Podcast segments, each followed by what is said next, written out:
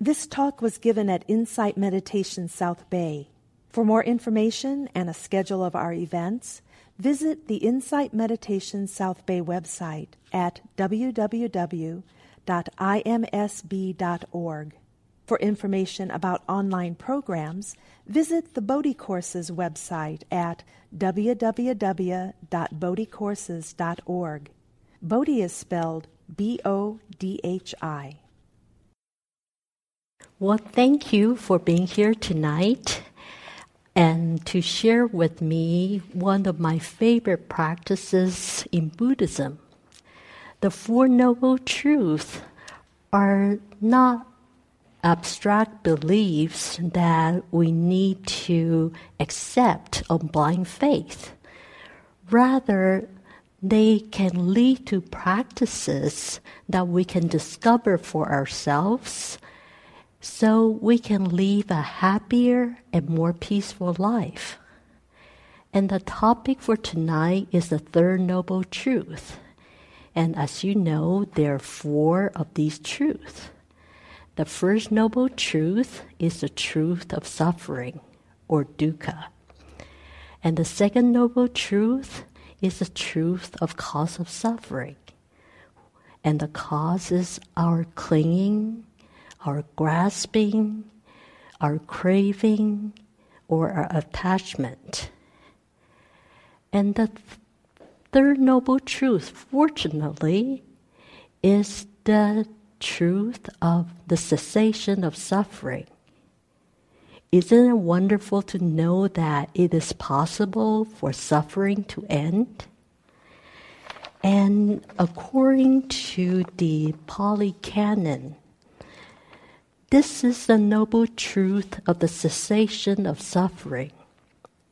It is a remainderless, fading away, and cessation of craving, the giving up and relinquishing from it, freedom from it, non reliance on it. So the ending of suffering comes from relinquishing or letting go of our craving. Actually, when the vice grip of our attachment and our obsession release, releases, the happiness that comes from the ease of our mind is exquisite. It is like taking a breath of fresh air by somebody who's been suffocating for a long time. And we'll also find that the more we let go of our craving, the happier we will get. And the happier we are, it is easier to let go. Because we no longer need to rely on our craving for our temporary happiness. And I will talk more about letting go into peace and happiness more later on tonight. And the fourth noble truth is the truth of the path that leads to cessation of suffering. The path, known as the Noble Eightfold Path, sets up conditions that supports this deep transformative work of letting go. So, what I will do tonight is talk about letting go of craving in general, and Shaila will talk about the Noble Eightfold Path in detail next week. So, whenever I think about letting go of my own attachment and craving, I think of Joseph Goldstein's description of how hunters trap monkeys in um, Asia. And some of you may be familiar with this description. And what they do is they hollow out a coconut and they tie the coconut to a tree or a stake on the ground, and they make a slit at the bottom of the coconut and put in some sweet food that a monkey would like, like banana, sweet rice, you know, mango, whatever it is. And here comes my high tech demonstration. the slit is big enough for the monkey to slide in its open palm. Just imagine this is a monkey paw. But it is not big enough for the monkey to withdraw a closed fist. So, here we go.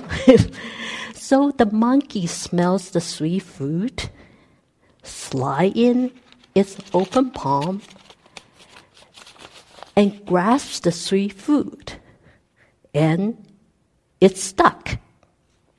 Because again, the slit is not big enough for him to withdraw or her to withdraw its, his clenched fist. So here comes the hunter. The poor monkey is panicked, but it is stuck. Notice there is no one keeping the monkey captive except for the monkey's attachment to the sweets. All the monkey has to do is open his hand let go of the sweets, slide the hand out of the slit, and he will be free.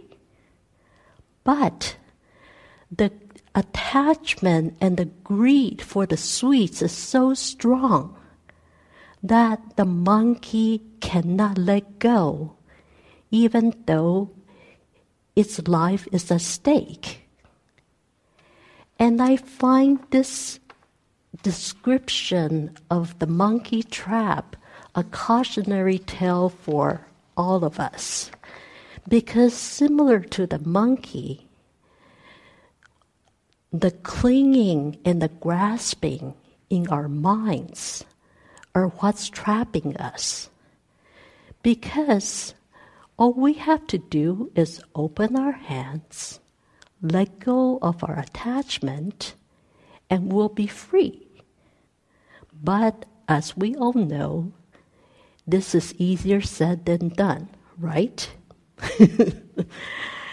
and during the guided meditation, uh, I ask you to reflect on the most common or prevalent craving or drivenness in your life and whether it causes you suffering.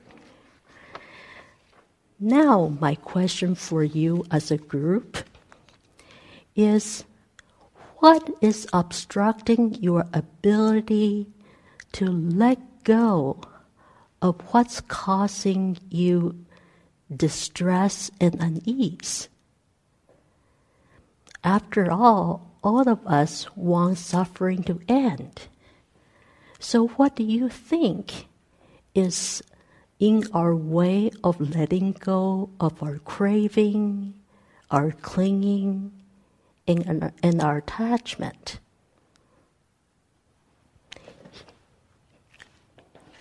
Here's the mic.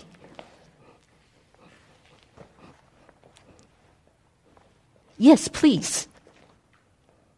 Uh, actually, two things come to mind. Yes, First please. is habit. Mm-hmm. The second is um, not knowing what to replace the craving with. Ah. Sorry, I'm going to write down, take notes. so I'm trying to find a pen. So, habit and not knowing what to replace craving with. Very good.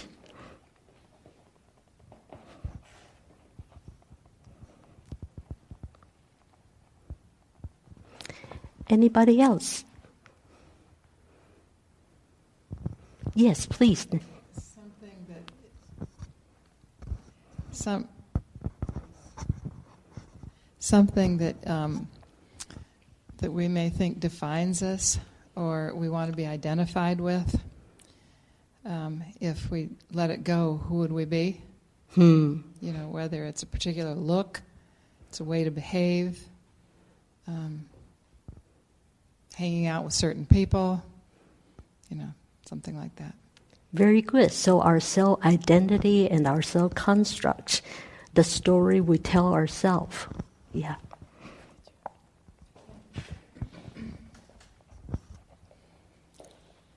One thing that um, I have trouble with is people. I get very attached to people. Mhm. Love, you know, giving love, receiving love, family and friends, and um, that's an attachment for me and hmm part of my identity. So it's tricky. hmm Yeah, these are all very real. Yeah, and we deal with this, these challenges every day in our lives. Um, just clinging on to something that's familiar. Hmm. This is what you always clung to. So you can't get just because it's familiar. There's a certain comfort to it, even if it's not pleasant. Yes, just like habit that you were talking about. Yeah. Very true. Yes. For me, it's, it's fear, Mm. letting go, because, especially because, you know, I have family and they're, they're just a certain way of living that could really change and it would be, it's, it's fear not so much for myself, but what it, how it would affect other people around me. Mm-hmm. Yes. It's all the worries, worry this, worry that, and they never come to an end. Mm-hmm. Also, another thing is that uh, very demanding on on myself, so that everything is good and perfect. Mm. Yes. This drivenness to perfectionism. Yeah.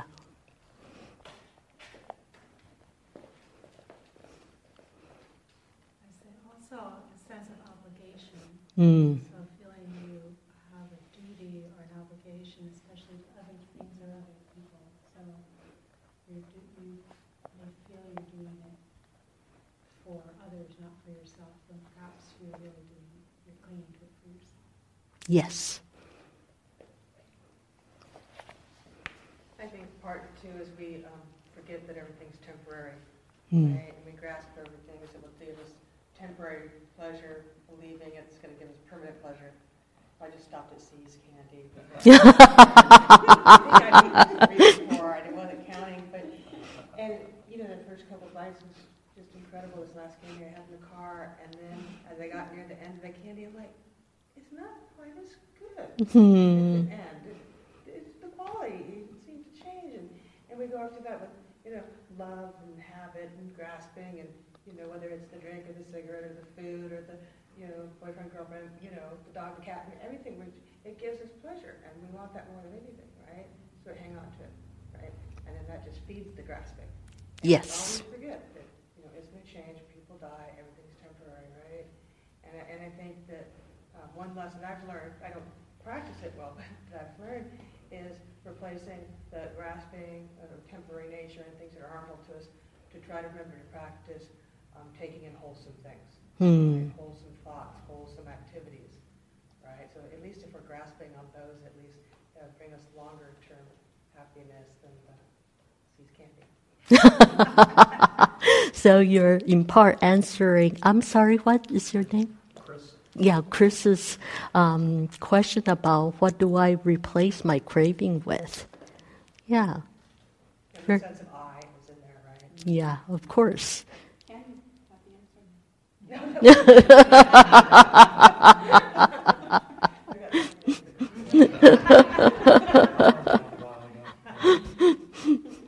Yes, so replacing the craving gradually with more wholesome activities. Very good. Anybody else? These are really profound thoughts, and they're, like I said, real.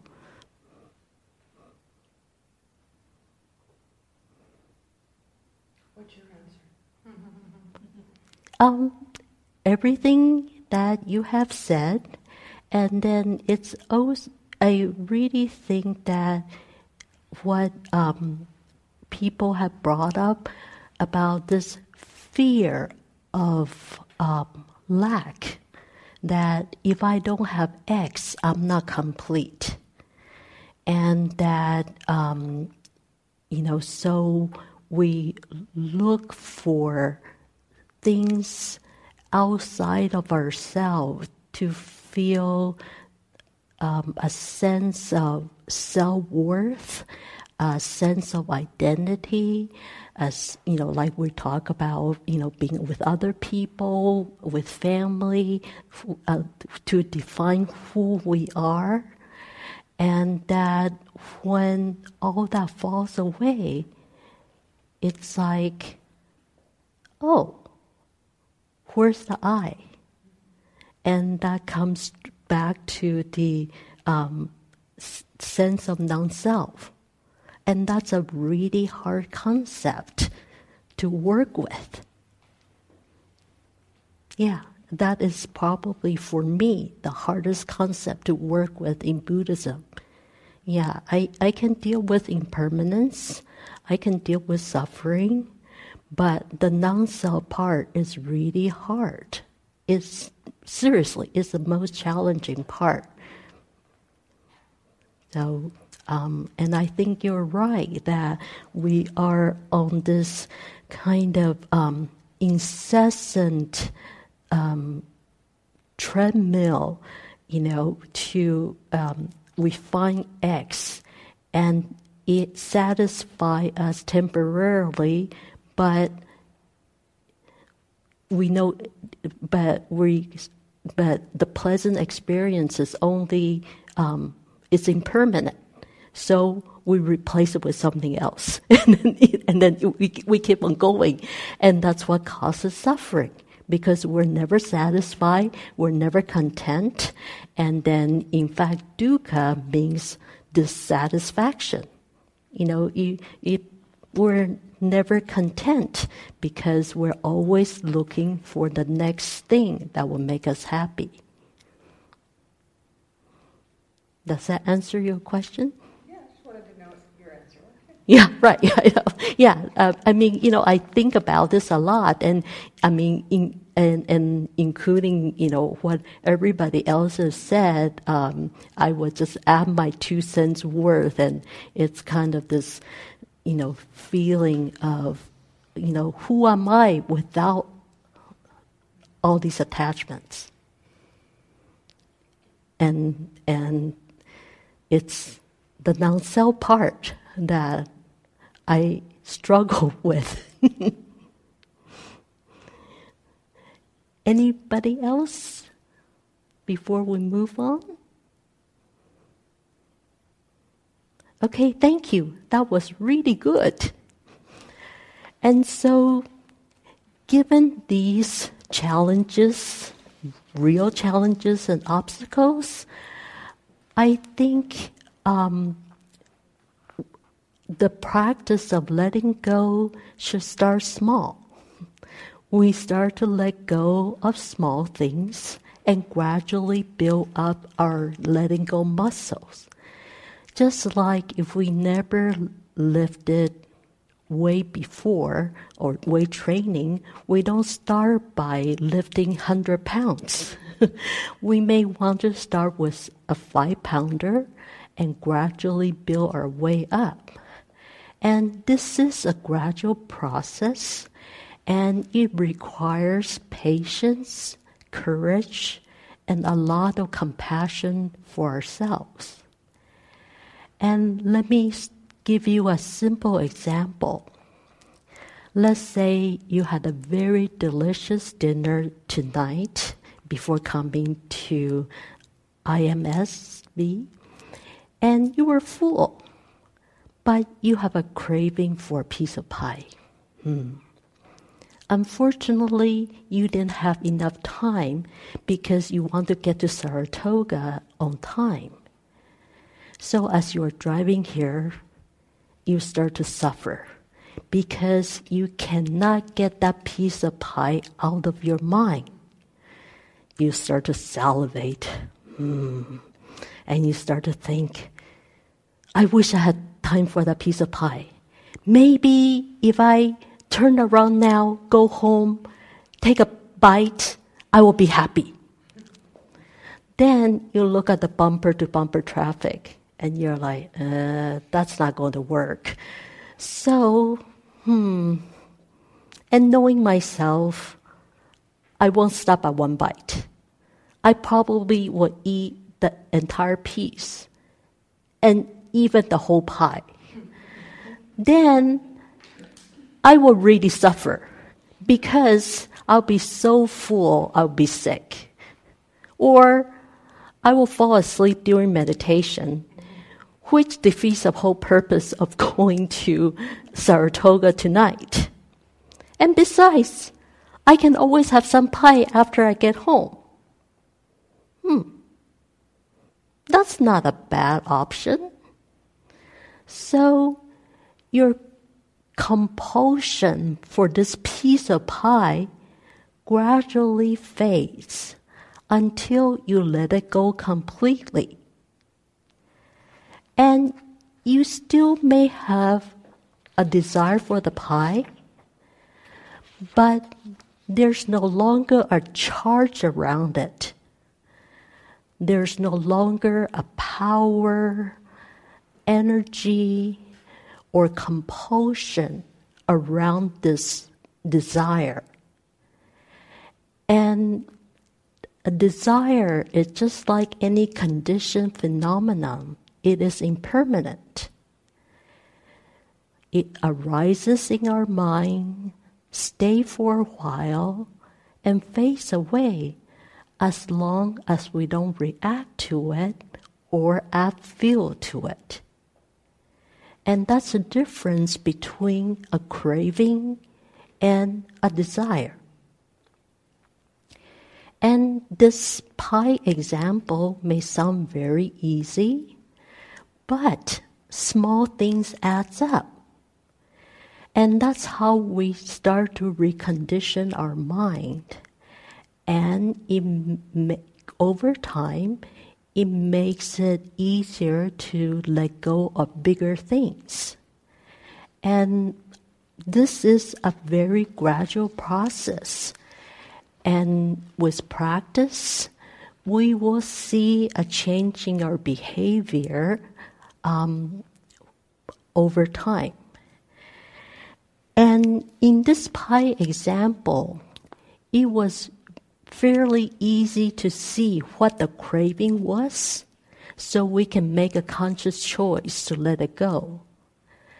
But sometimes the craving can be very hard to see and let go of especially when they have to do with our self construct and self identity. They can be so deeply ingrained that we're not even aware of its existence. And this is when I think meditation is very helpful.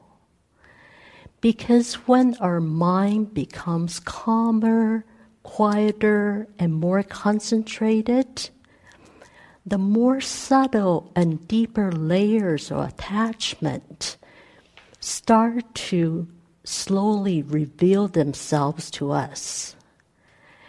And with the wisdom factor of investigation, we can start to examine and ask and examine these cravings with a sense of curiosity and ask ourselves what are the forces that are behind these cravings so we can let them go.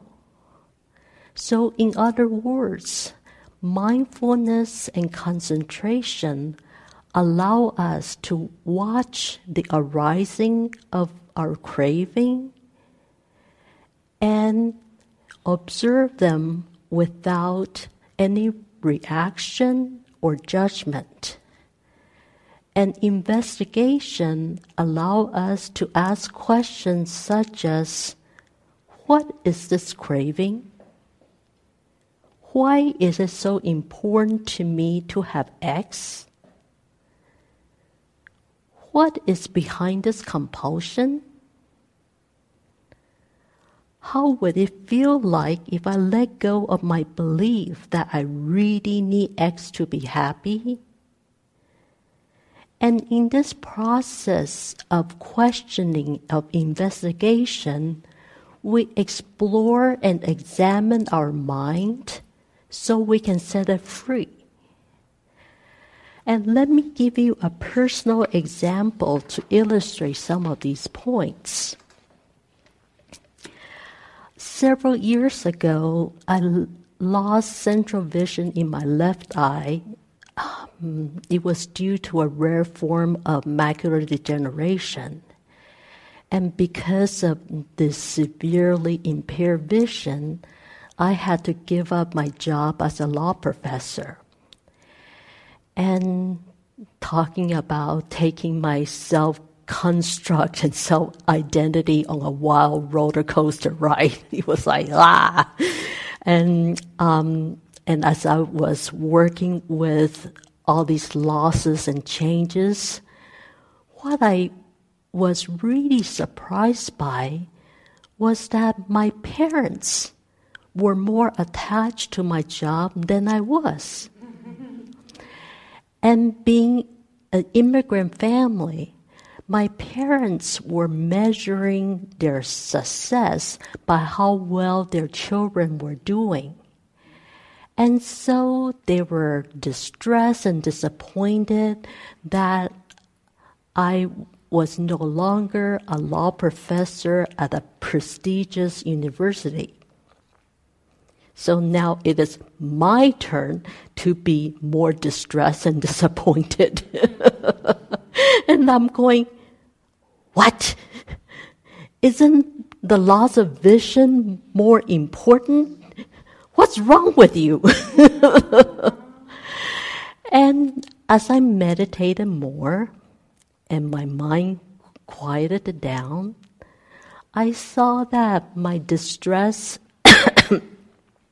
and disappointment were due to my deep, deep attachment and obsession to please my parents, get their approval, and to gain their love. And I realized that so much of my life's decision were based on my obsession to get their approval and their love. And so I began to investigate even more deeply what was driving my obsession. And what I found were more complicated than I would have expected. And the forces that were driving me included my deep sense of insecurity, my lack of self, sense of self worth, my belief that my parents have always favored my younger sister, and the list of toxic beliefs just went on and on and on. And it was like peeling an onion. You know, besides peeling layers after layers of toxic beliefs, it sure made me cry. You know, it was not a fun thing to do, but it was really transformative because as I start to look at the forces that was driving me, the um, power of my attachment to what a quote unquote good daughter should be start to um, line up.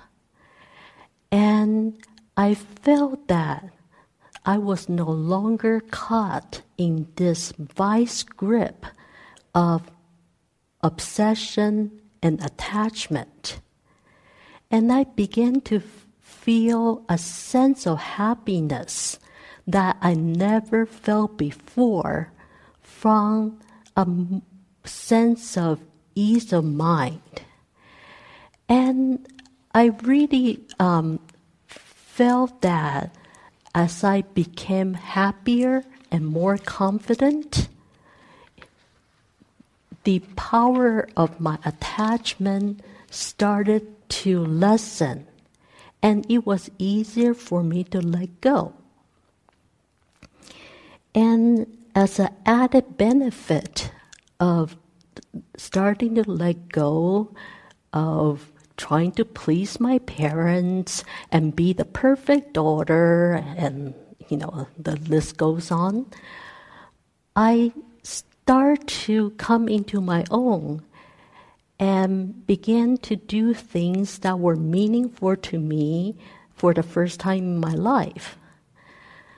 I, um, for example, I trained as a Buddhist chaplain, participated in the Zen Hospice project, started to study with Shaila, and now I have my own meditation group in Palo Alto. And these are the things that, believe me, my parents would not have approved of. You go be a law professor at Stanford. And so um, I wanted to share my experience with you in part to dispel this mistaken notion that giving up or letting go our craving is some sort of sacrifice or deprivation. That if we let go of, of our attachment, that we're left with nothing. You know the Buddhists, the party poopers? But actually, when we let go of our craving, we're actually letting go into happiness, peace, liberation, ease, and happiness. That's what we get when we let go of attachment. We're not left with nothing. For example, if we let go of our clinging to hate, we let go into friendliness, kindness, or compassion. When we let go our clinging to confusion, we let go into clarity and wisdom. When the fire of this incessant thirst are put out, the relief is incredible. And it is as if a heavy burden has been lifted from our heart and our mind, and we naturally let go into a sense of well being. And in addition, when the mind is no longer cutting its obsession and preoccupation, it opens up spaces for wholesome activities such as creativity. And there's even a gradual revelation of our authentic self when all the shoulds drop away. And so, take some time to feel the absence of craving and be nourished by it. In addition to feeling the absence of craving in our heart and mind, it is helpful to feel it in our body.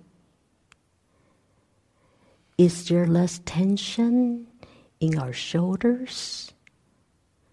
Is there less clenching in our jaws?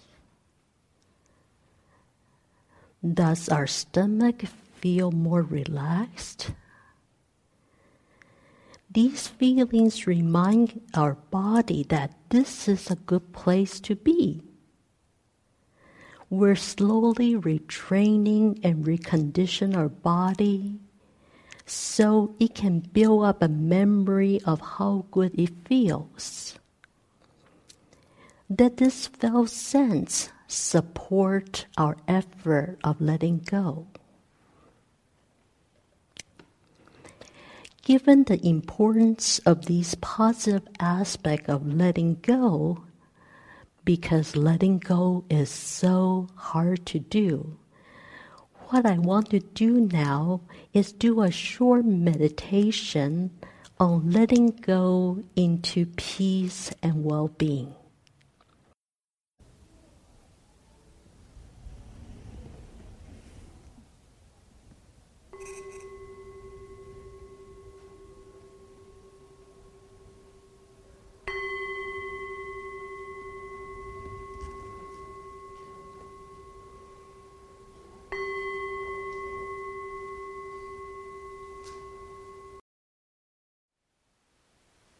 Thank you for listening.